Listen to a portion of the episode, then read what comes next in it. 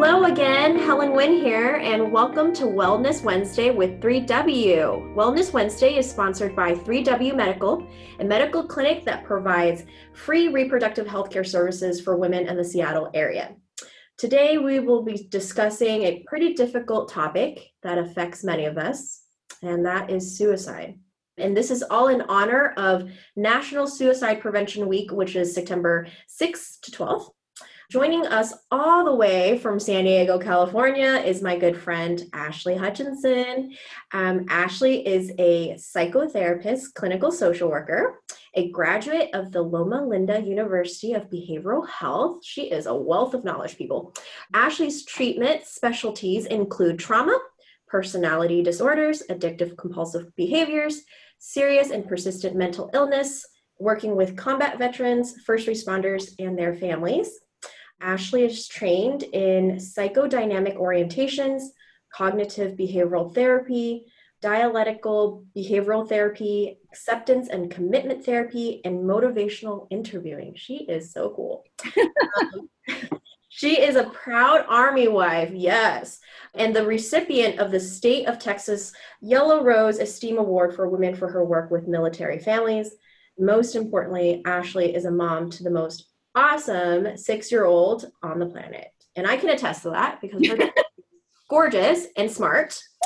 Um, so thank you so much, Ashley, for joining us today and helping us understand this topic a bit more. Yeah, thank you for having me. I'm so excited. This is awesome. Yeah, this is like super fun for us, right? I know. I think we need we just need our own podcast channel. I think so too. um, so I thought of of you immediately when I was made aware about the focus of this upcoming week. And as you can tell, you know, you're just overqualified to talk about this topic. And it, it saddens me that we have to bring so much awareness to this such such a prevalent topic in our country these yeah. days.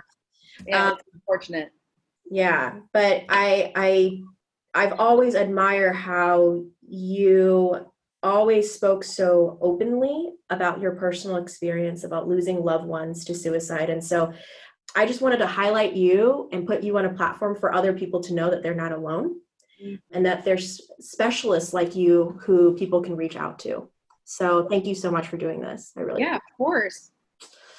So on that top on, on that bit a little bit, could you could you just share a little bit with our listeners and our viewers how suicide has impacted your life and your family and your friends and um, and your husband's life.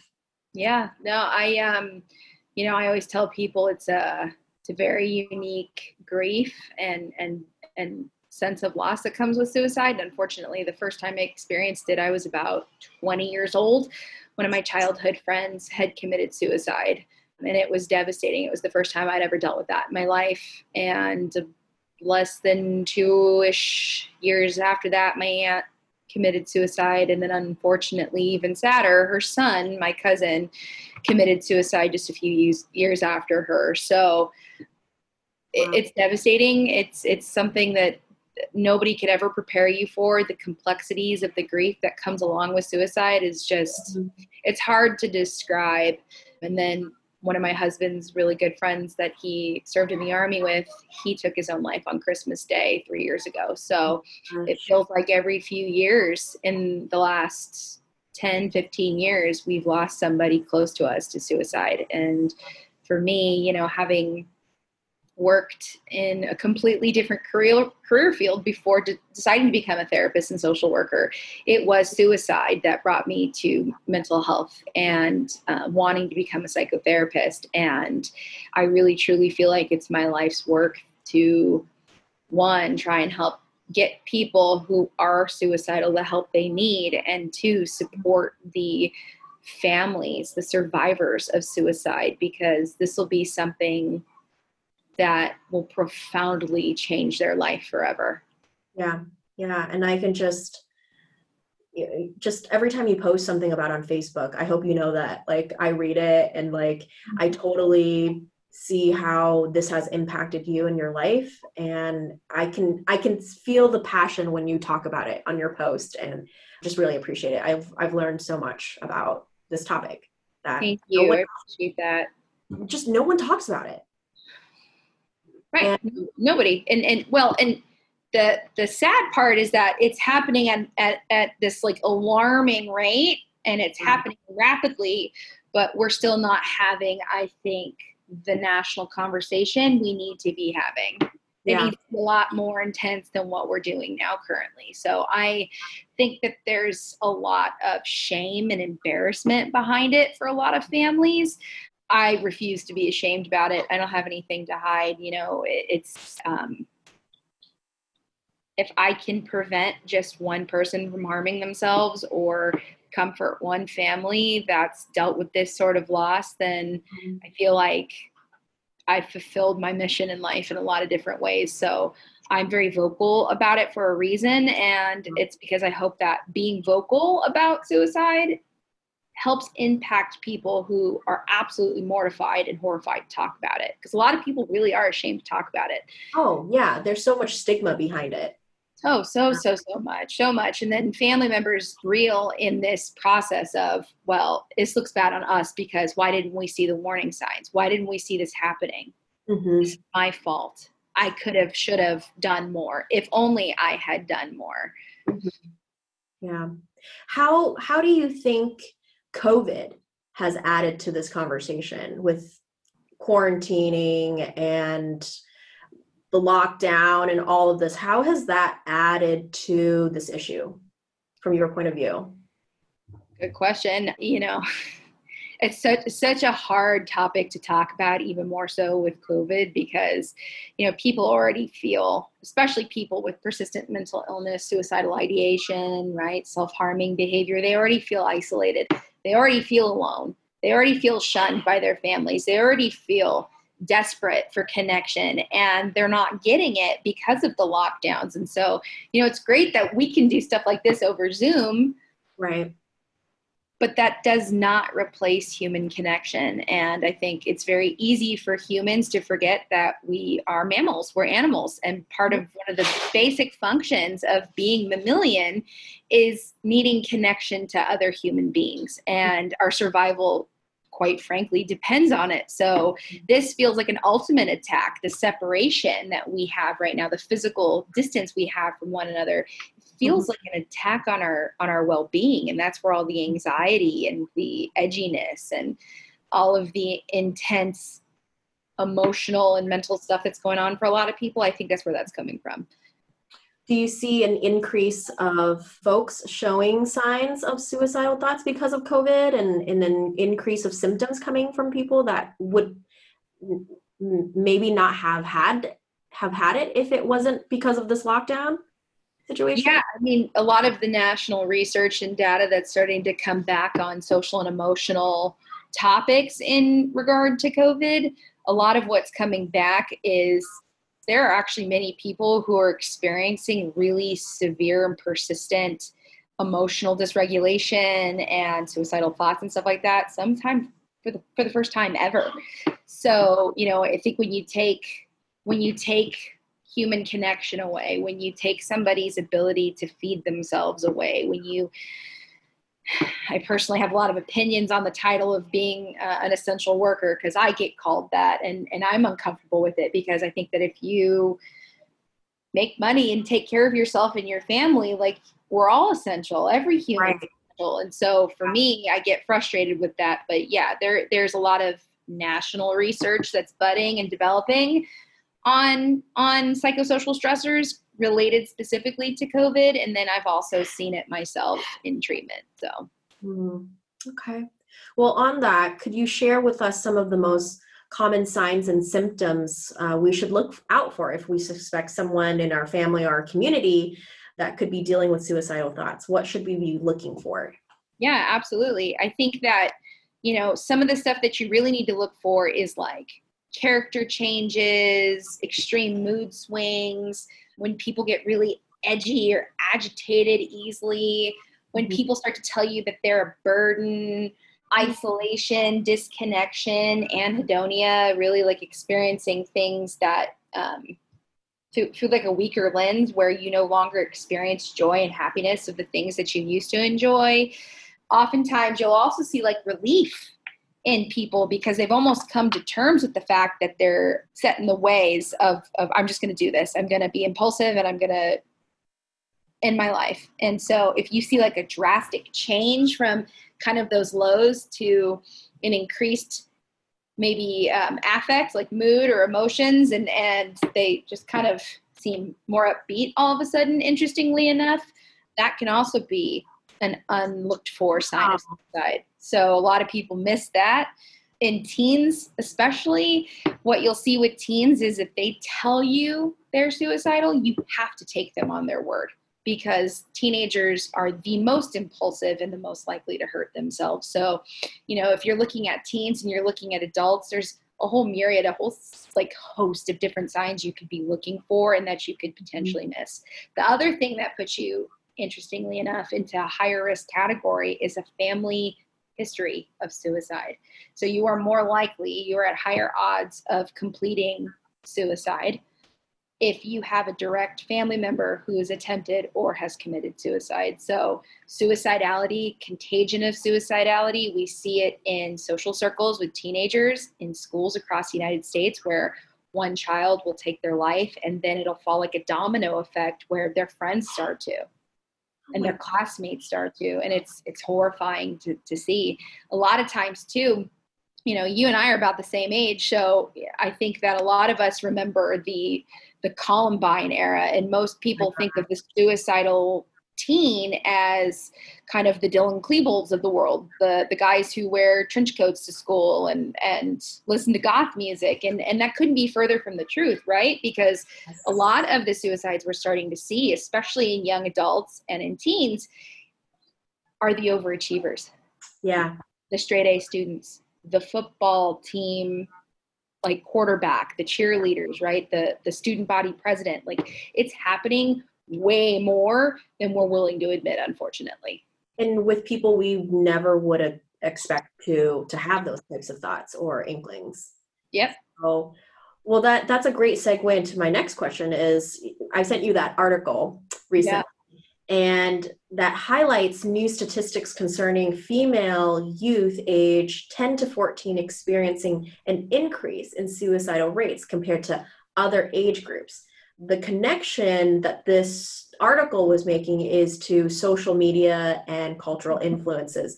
Um, mm-hmm. horrifying suicide. So, like that show, what what it was like thirteen reasons why. Oh yeah, I won't even watch it. I can't. I, yeah, I, I, I just refuse to watch that negativity. There's too much negative stuff going on. I don't need to watch a show yeah, about it. No, no. And, and a lot of people who defend that sort of stuff will say, oh, it's not glorifying. You've never watched the show. And I said, nah, I, I've seen enough of it to understand what I'm watching and I'm, yeah. good.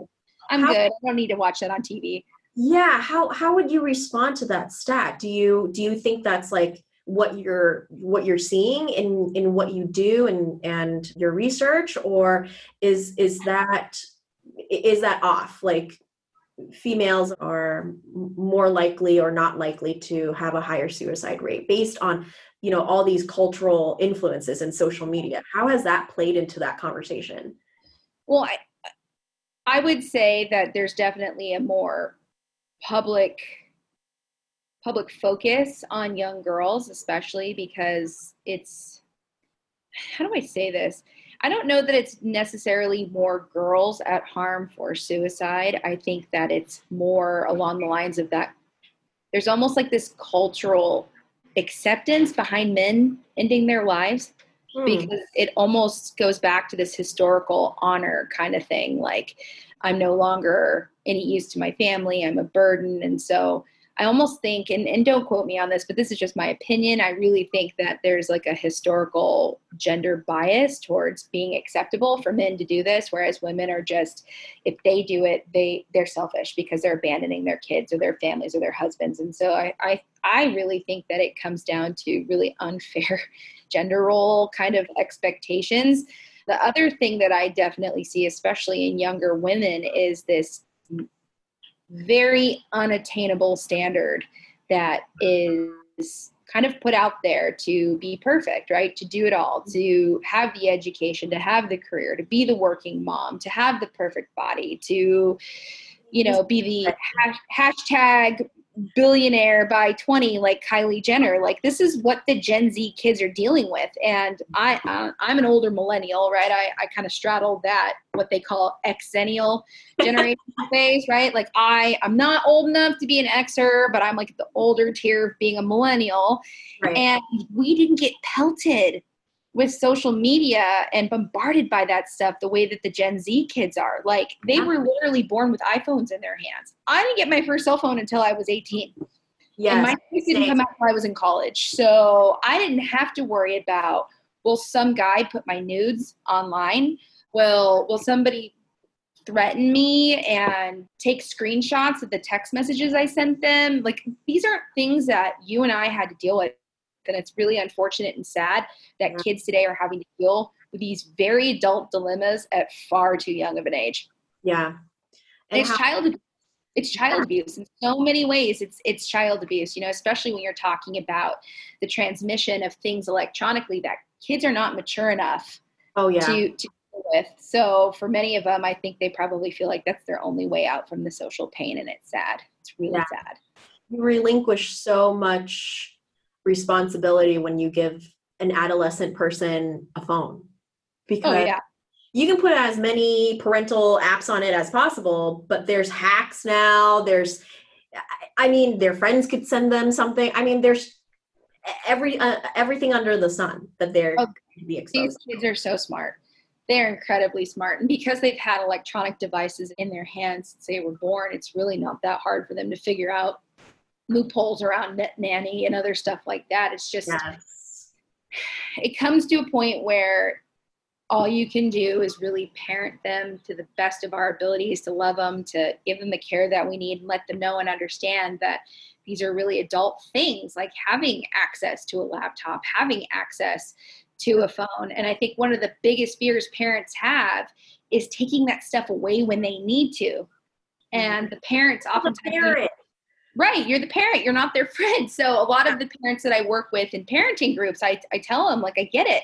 Your kid's going to be hostile and agitated and mad, and they're probably going to shout, scream, and yell. But at the end of the day, you're not their friend. Yeah. You're paying for the phone. Yes. You get to take it. It's okay. It's you yours. Permission. It's literally yours. So, you know, and, and a lot of times what I'm actually seeing too is like I've read stories and, and of really brave teenagers coming up and saying, like, hey, I'm going to my best friend's mom because Bobby sent me a suicidal text last night. And it's because of other kids who care so much, they're prepared for it. They're the ones that are actually sounding the alarm and saying, Hey, I think I think he might actually hurt himself I think she may actually hurt herself, and I'm really concerned. So it's it's really awesome to also see how, while in a lot of ways the Gen Z kids have had to grow up a little too fast, as far as I'm concerned, they've also got a pretty good head on their shoulders, and I think a lot of older folks are easy to kind of um, dismiss. Negate the passion or dismiss right a younger generation but it's really cool to kind of see how passionate a lot of the gen z kids are too to get mental health care. It's not weird for them. It's not something you, you you're quiet about. They talk about it. They're open about it. And it's really nice to see a younger generation care. Yeah. Yeah. I think even when people are healthy they should talk to a therapist just to make sure that they're on the right path or something like that. Like I'm such a huge like believer in maintenance, right? Mm-hmm. How, how do you know that you're gone astray or something like that? So having accountability and checking in sometimes with someone that you respect and trust is not a bad thing. No, not at all. And in fact, you know, I think we did a really terrible job in healthcare for a long time siloing physical health care and mental health care. And we're mm-hmm. getting to a place now where we're we're starting to integrate both, right? Physical and mental and emotional health care because you really have to look at the human as a whole kind of person, right? You can't separate your mind from your body. And what we know now from the decades of research we've been doing about how the mind impacts the body is that manifestation of anxiety, trauma, stress, it will manifest in physical ways. And there's a huge connection to trauma and anxiety and stress to things like fibromyalgia, mm-hmm. uncontrolled blood sugar and diabetics, heart disease. I mean, we could go on and on and on about how the mm-hmm. mind and the body work in unison, but I think just based on that stigma, it was really always just, oh, we'll put psychiatric care over here and shh, don't talk about it if you have to go see the therapist or the psychiatrist. Yeah, it's it's especially in the Asian community, it's just not even talked about because you're just you're soft, you're not strong enough to deal with these these pressures. It's a whole nother taboo topic that at least in the Vietnamese community, we just won't even touch. And I've seen a shift in that with the younger generation, but we still have a long ways to go. Um, yeah, it, it's it, it's always really for me. It's it's inspiring to see communities of color kind of step up and and immigrant communities and their their children, right, that are stepping up and saying, no, yeah. we want we want different for our family, and and yeah. we we we want to engage in this form of healthcare. So, you know, I really truly think that the Gen Z kids are going to be the kids that that make a difference in that realm, and they're going to be the ones that normalize receiving mental or psychiatric health care. Mm-hmm. Well, that's so that's a that's a hopeful thing. Yeah, indeed. Yeah. So, what are some resources you were, would recommend to our viewers and listeners who would like to learn more about suicide or signs of suicide to better help their community?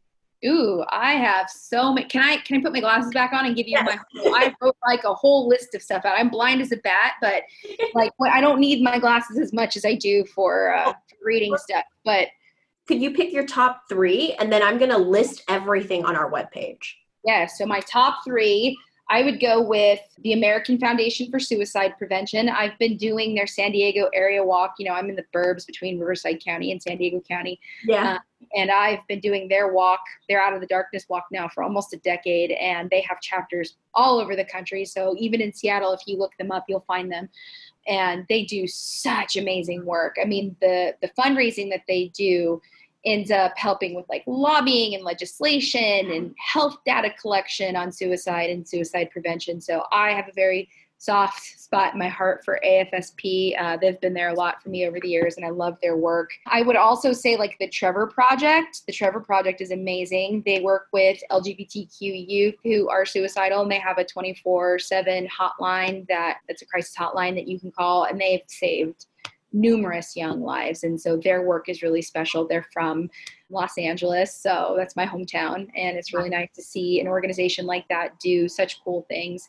And then I also really love like military specific organizations because, as we know, the rates of suicide in the military community are just it's abysmal. It's off the chart. So I really love giveanhour.org. They're out of the Maryland, Virginia area, and they are so cool because they recruit therapists to give their time pro bono to the veteran and their family members. So, yeah, it's super cool. You pay nothing as a vet or a dependent family member. And Give an Hour is really unique because a lot of times we find that people feel too proud to ask for charitable help. But if you go to giveanhour.org, their website, and you look at their database, you type in your zip code, and it's kind of like looking up a provider on your insurance company. So it doesn't always feel like, oh, I'm, I'm like this charity case. People get to go and they feel empowered because you're getting the same quality care you'd be getting for if you were paying a therapist or psychiatrist, but you're getting it for no cost because these providers have a place in their heart for military families. Wow. That's amazing. Yeah, That's super cool. Yeah. That's yeah, really cool. Well, um, wow, that that was I'm, I'm so grateful for you. Thank you. Thank you so much for helping me navigate through this tough topic. There's so much more we could cover, right? We've only scratched the topic. Oh, yeah. Um, but I'm super grateful for this opportunity to just shine a light on how we can do better, how we as a community can help someone, ourselves, or people we love, not make this much more of a statistic in our in our so, so Ashley, what is one thing you would like to leave our listeners today and our and our audience today? What's one thing you want to get across to them? If you're watching this and you need help and you really think that you might be in danger of harming yourself, you have to call 911 or get to your closest emergency room. You can also call the National Suicide Crisis Hotline and their phone number, I will give that to you right now, their phone number is 1 800 273 8255. And the last thing I would want anybody to know that's watching this that might be suicidal is to understand that suicidal ideation is probably far more common than we realize. And at some point, many people have had those thoughts, and you're not alone. And the world would not be better off without you. And if I'm the only person you ever hear that from, listen to my voice because the world would be way worse off without you. Take my word for this. Yeah, we're so loved. We're so loved. Yeah. Well, I hate to end this podcast, but our time has ran out. So we're going to have Ashley back. Don't worry, folks. Um, but at 3W, we provide free reproductive health services and we talk about these issues with our patients. This is not a foreign issue. Even though we're not experts in it, like Ashley, we know where to provide you with the resources or provide you with a counselor or therapist that can get you through this. So we're always looking for, um, if you like what you're hearing as a community, we're always looking for community minded people to join us. Our commitment to helping 3W survive and thrive and keep our doors open is if you would like to join us, our commitment is just $10 a month for 12 months. It will help assure that every woman in the Seattle area has free access to quality healthcare from a nonprofit medical clinic that does not make money from the choices women make. We call this our 10 for 12 club. So please visit our website. You can find more about what Ashley is talking about on our website, and that's 3wmedical.org.